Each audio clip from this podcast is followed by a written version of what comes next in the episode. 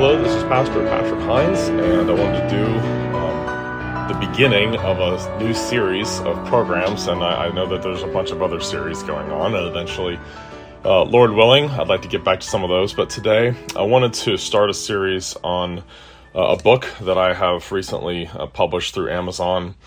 Um, Kindle Direct Publishing, uh, which is an easy way to do it, and I've just been editing sermons and um, it's taken quite a bit of time to, to get a lot of the stuff done, but uh, this is the hardback version. It's called Redrawing the Battle Lines 23 Sermons on Critical Issues Facing the Church.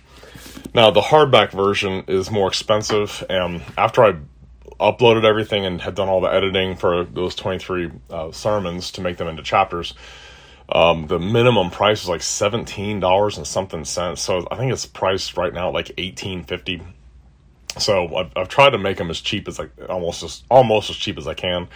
The Kindle version is a lot cheaper, and then there's a paperback version of the same book um, that uh, is quite a bit cheaper, but they're all available on Amazon. But I also just wanted to read through uh, each of these because I think um, each topic, each chapter that I've got uh, in the book uh, is something really, really important. I, I went back through uh, hundreds and hundreds of, of sermons that I have written uh, over the years, over the past many, many, many years. And uh, there's a bunch of other book projects. I'm actually working on editing another book. Uh, I'd like to publish all my Genesis sermons. That's going to be like four volumes. I mean, that's like close to a thousand pages of, of sermons. So there's a lot of editing there, a lot of stuff I got to do. For that, I've been trying to do a little bit at a time. And uh, the, also the Romans sermons I've done, that will be another two or three volume thing, like four or 500 pages each per book because uh, that that took a long time and that, that represents a great deal of work and everything. So there's a bunch of other book projects that are in the in the works, and I also wrote another another book called "Am I Right with God," and um, have gotten some really good feedback from from that. Very thankful for. Uh, the folks that have, have read it and contacted me. It's, it's, not exactly a bestseller. I mean, it's just available on Amazon. I've, I read through the stuff on online on Amazon how to publish stuff, and um, it's been great. I've been been glad to be able to do that to avoid the red tape of trying to find publishers because I don't think there would be a publisher anywhere that would probably want to publish what I have to say. Um, but I've tried to make uh, the stuff that I've written uh, very clear, uh, very accessible to people. And uh, one of my precious children gave me this as a birthday present. I wanted to share this. They they did this little burning thing. They burned this into. Um, it says burned by Lily Hines. Uh, this is a birthday present. It says right not so that people can understand, but so that they cannot misunderstand. That's a great Spurgeon quote I read recently uh, from lectures to my students. I'm listening to that for the second time through. It's a very large book, Lectures to My Students by Spurgeon, but it's just got so much great stuff in it.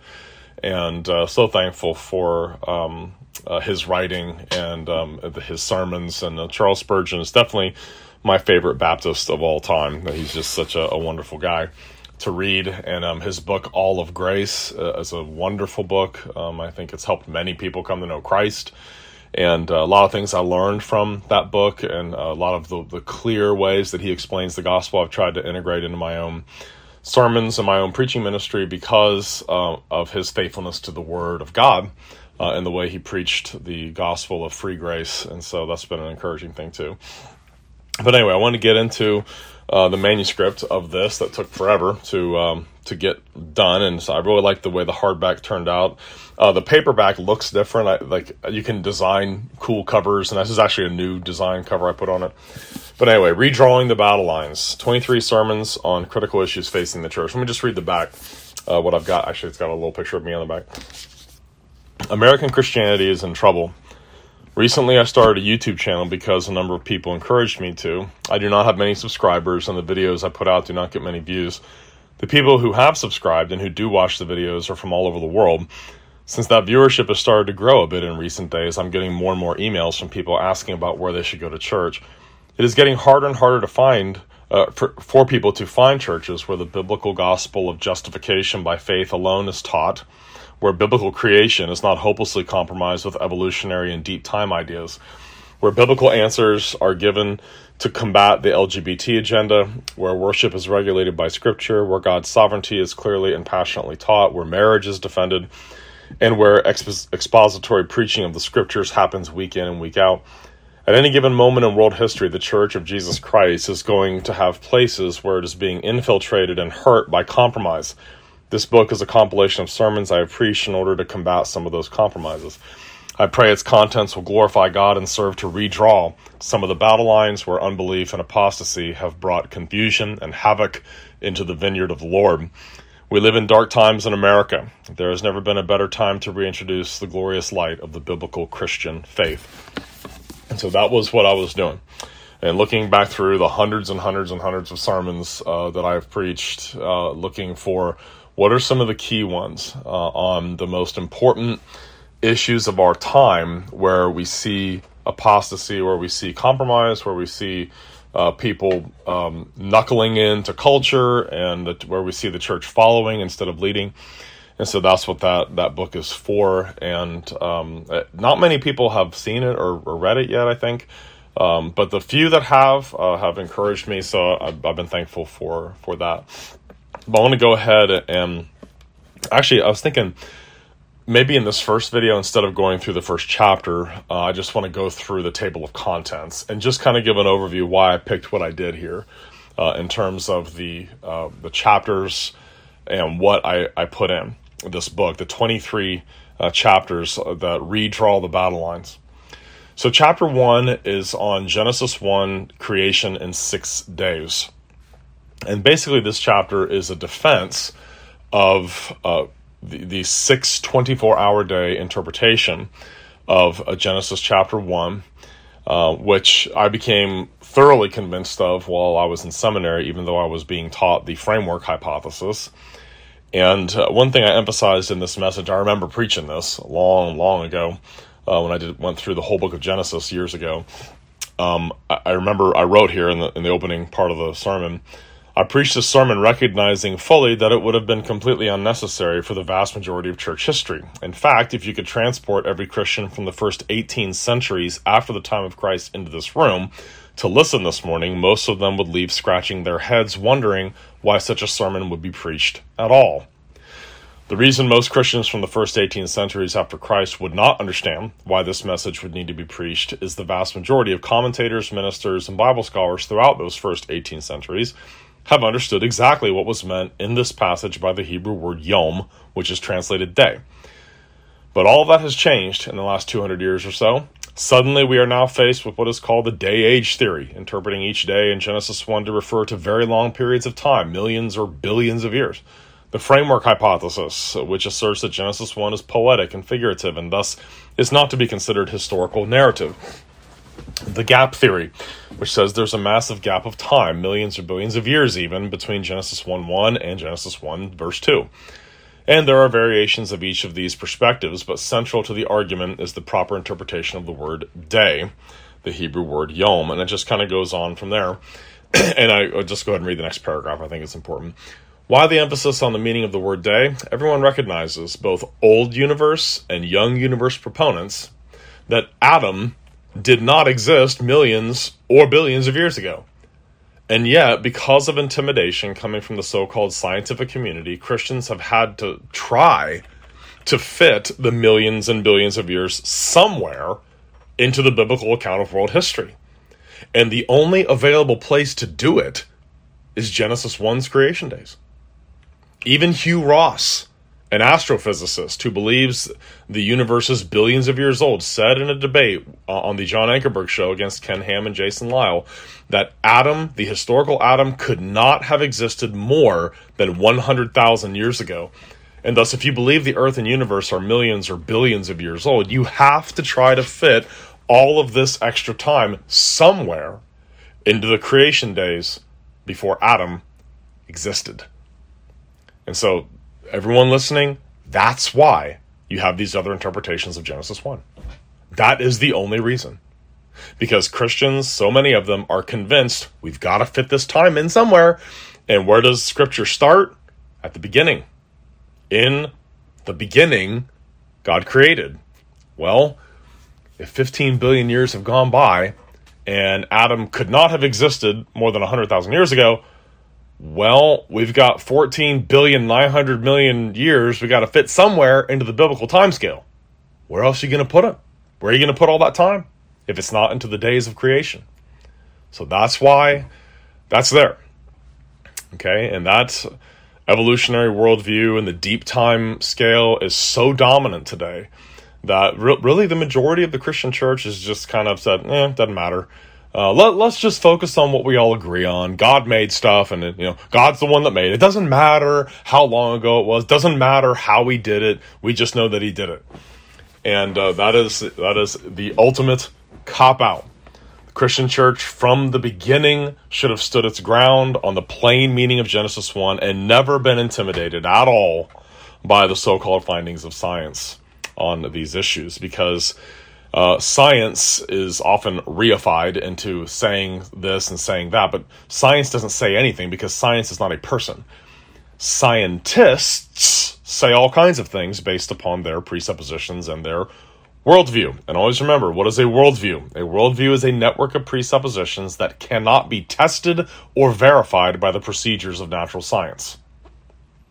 So your worldview, however, is that through which you interpret all the facts and all the data that come to you.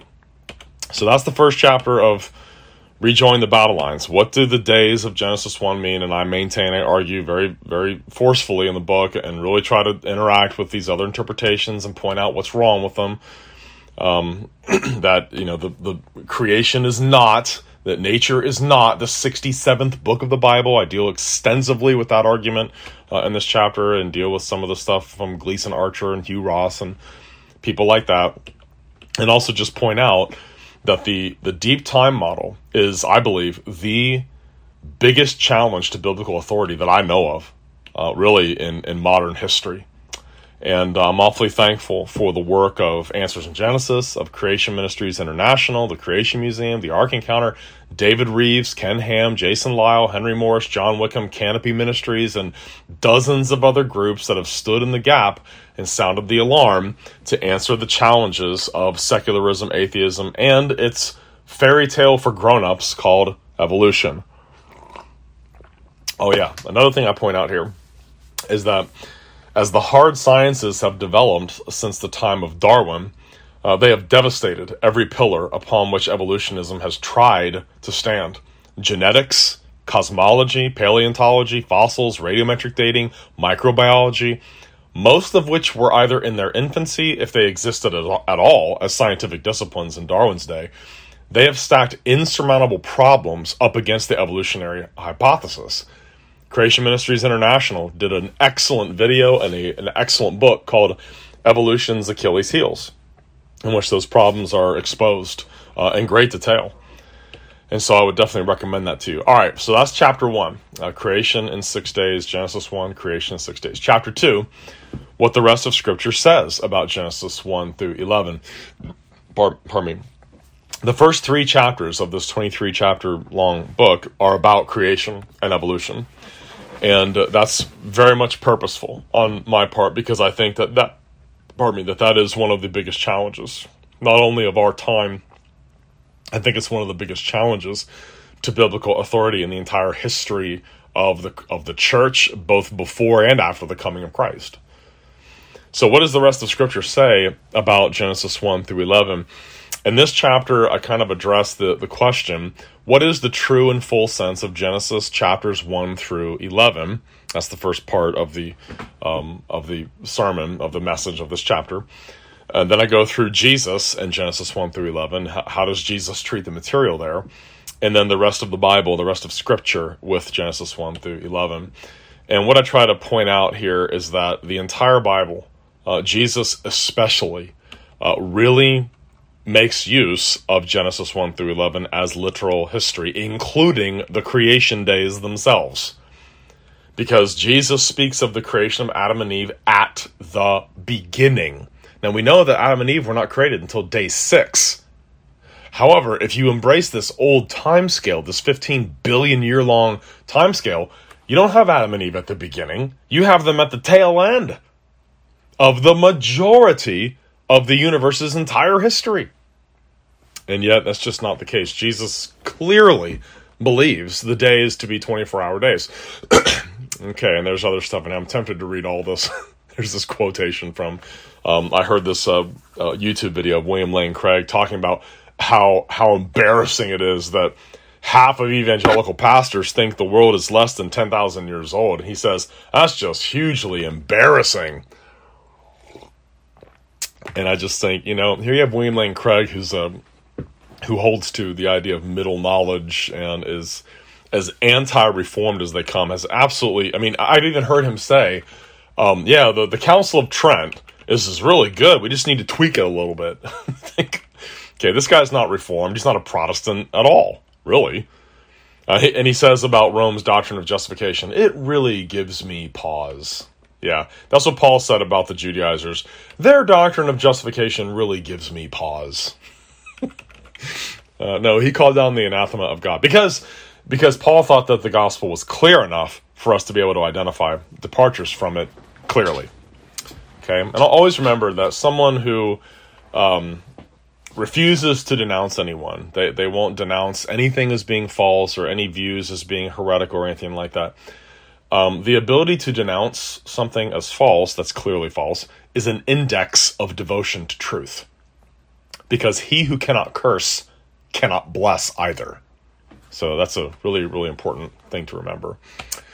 Okay, and of course, William Lane Craig and so many today say we've got to convince young people that the Bible does not take a position on the age of the earth or the age of the universe. That that's kind of their end goal is to make sure that nobody takes a position on this. So then we get into Jesus in Genesis 1 to 12 and oh yeah, found this great quotation in the book titled Inerrancy. It was uh, put together by the uh, the International Council on Biblical Inerrancy. Uh, John Wenham, uh, a scholar, uh, wrote a chapter called Christ's View of Scripture. As I recall, that's the opening chapter of the book. He wrote this great paragraph, quote, Jesus consistently treats Old Testament historical narratives as straightforward records of fact. He refers to Abel, Noah, Abraham, the institution of circumcision, Sodom and Gomorrah, Lot, Isaac and Jacob, manna, the snake in the desert, David eating the consecrated bread, David as a psalm writer, Solomon, Elijah, Elisha, Jonah, and Zechariah. Okay, so stop there. Jesus refers to everything in Genesis 1 to 11, and everything in the Old Testament too, as historical fact. He does. Jesus believed in creation, he believed in Noah's ark, Noah's flood, Cain and Abel, Abraham, circumcision, Sodom and Gomorrah. I mean, Jesus refers constantly to those parts of the Old Testament as being literal historical fact. Wenham continues here. The last passage brings out Jesus' sense of the unity of history and his grasp of its wide sweep. His eye surveys the whole course of history from the creation of the world to this generation. He repeatedly refers to Moses as the giver of the law. He frequently mentions the sufferings of the true prophets and comments on the on the popularity of the false prophets. He sets the stamp of his approval on such significant passages as Genesis 1 and 2. These quotations are taken by our Lord more or less at random from different parts of the Old Testament, and some periods of its history are covered more fully than others. Yet it is evident that he was familiar with most, if not all, of the Old Testament and that he treated all parts of it equally as history. Curiously enough, the narratives that are least acceptable to the modern mind are the very ones that Jesus seemed most fond of choosing for illustrations. End quote. And I've said many times um, until someone can give me a good reason to think that liberals and German higher critics and these new interpretations, until someone can give me a good reason to think that any of them are smarter than God incarnate in Jesus Christ, I'm going to stick with Jesus and believe what he thought about those things. Okay, so that's the uh, the second chapter. Let me see if there's anything else in here. I would love to read through the whole thing, but I, I would like to uh, get um, to to some more here. I want to go do an overview of the whole book and then go into more detail and kind of go over the whole redrawing the battle lines series if I can here. Okay, yeah, go through some passages. Jesus clearly believes Adam and Eve were there from the beginning and give some good quotations from Terry Mortenson, and he's done a lot of good work on that. Uh, then you get to the rest of Scripture in Genesis 1 through 11. Um, the the giving of the law, the fourth commandment, six days the Lord made the heavens and the earth, the sea and all that is in them, and rested the seventh day. Our work week is based on the six days of creation, and there's no reason to think that that's just a it's just six days in the literature to just to make a to, to make it easier for this, but that these are six literal days. Adam and Eve were real historical people, and there's passage after passage that alludes to them. Uh, Paul's entire discussion of the Adam Christ typology in Romans 5 12 through 19 assumes the literal and historical Adam. In 1 Corinthians 15 22, as in Adam all die, even so in Christ shall all be made alive. And I wanted to say, um, I, I, really do think that uh, one of the reasons so many Christians today aren't, aren't quite sure how to answer, and it's, it's an easy objection. How can you believe God is good? Look at this mess that He created. Because we, we have abandoned Genesis 1 through 11, we should fire right back to that objection. God didn't create a, a, place of misery like this. God didn't create a world where everything's dying and diseased and our bodies are falling apart and, and there's sin and suffering and heartache and tears and betrayal everywhere. He didn't create a world like that. He created paradise. We ruined it with sin. Mankind has destroyed this place with sin. And so often people are like, yeah, uh, well, how can we believe in a good God and he made a world that's so messed up like this? You have to believe in Genesis 1 through 11 to understand it was paradise. It was very good, but then man rebelled. The literal historical Adam rebelled and plunged this place into ruin and sin. Yeah, more. There's so much stuff we could cover here. Cain's murder of Abel is a historical fact. The global flood and the preservation of man and all air breathing animals in Noah's Ark is a historical fact. The rest of Scripture treats it that way. Isaiah 54, verse 9. For this is like the waters of Noah to me, for I have sworn that the waters of Noah would no longer cover the earth. So have I sworn that I would not be angry with you nor rebuke you. Hebrews 11:7 By faith Noah, being divinely warned of things not yet seen, moved with godly fear, prepared an ark for the saving of his household. What does Isaiah assume? Noah's Ark actually happened and was real. What does the author of Hebrews assume? Noah was a real person. He really built an ark. Eight people were saved from a worldwide flood through it. What does the rest of Scripture do with Genesis 1 through 11? It treats it as literal fact and historical fact. 1 Peter 3 When once the divine long suffering waited in the days of Noah while the ark was being prepared, in which a few, that is, eight souls, were saved through water. What does Peter think? Writing by the uh, inspiration of the Holy Spirit, Noah's Ark happened. Eight people were saved from a worldwide flood. These aren't object lessons. These aren't figures of speech. These things happen. And the rest of the biblical authors, the prophets and the apostles and the Lord Jesus, taught that they all happened and that they're real history. So, why are so many professing Christians so timid about standing on these things? We're paying the price because they refuse to. Or they'll, on an ordination exam, they'll say they do, but they'll never preach on it. They, they never talk about it because they're afraid of ridicule or things like that. But that's exactly what we can't be. We can't be afraid of anything like that. Okay. So that's the, the second chapter. Man, I got a lot more quotations in here. I'm going to resist the temptation. Eventually, I'd like to read through all these because I wrote the book. So I, I can go ahead and read it all online at some point. But just doing an overview today, probably not even going to get through this overview. okay, uh, chapter three is the last uh, of the of the introductory chapters on evolution, the Bible versus the evolutionary worldview on creation. And here again, just a, another defense of the historicity of Genesis 1 through 11 and of the importance of the antithesis between biblical creation and evolution. Those two things cannot be mixed. Uh, I actually did an entire sermon one time, uh, just uh, the question could God have used evolution to create? Could God have used evolution? And I answered that as clearly as I could from Scripture with a definitive no, God could not have used evolution to create.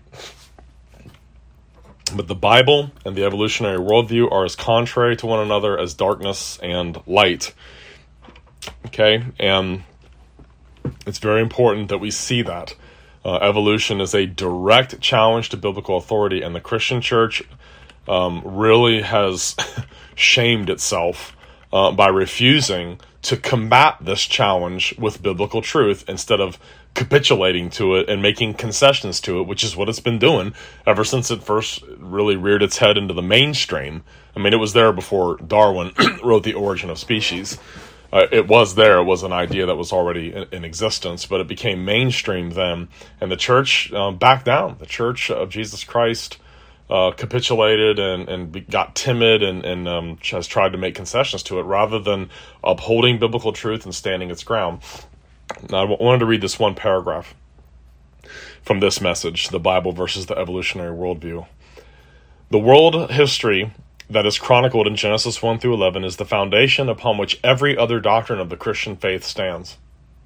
If you doubt this, consider with me for a moment just a few doctrines founded in Genesis marriage in Genesis 2, the fall in Genesis 3, the promised gospel and the beginning of the covenant of grace in Genesis 3, the Sabbath in Genesis 1, the major people groups of the ancient world and where they lived, Genesis 10, the origin of human languages, Genesis 11, that animals and plants reproduce after their own kind in Genesis 1, that man is created in the image of God, Genesis 1, that there is a covenant of works man is obligated to in Genesis 2 pain in childbirth in Genesis 3, the origin of physical death in Genesis 3, the explanation of the fact that there are billions of fossilized dead things buried in rock layers laid down by water all over the earth, as explained by the Noahic flood of Genesis 6 through 9.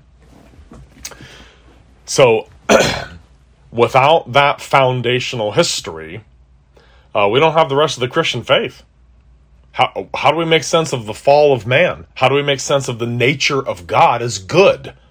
I mean, if we think, well, the only thing that was altered by the fall was man, everything else is exactly the same. So you have cancer and disease and animals killing each other and eating each other and crying out in misery and agony before the fall even happens. Is that a good God?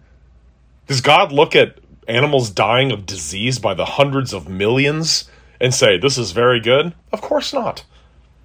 Everything goes back to Genesis 1 through 11. That is why there has been a satanic attack for really from the beginning on its authority.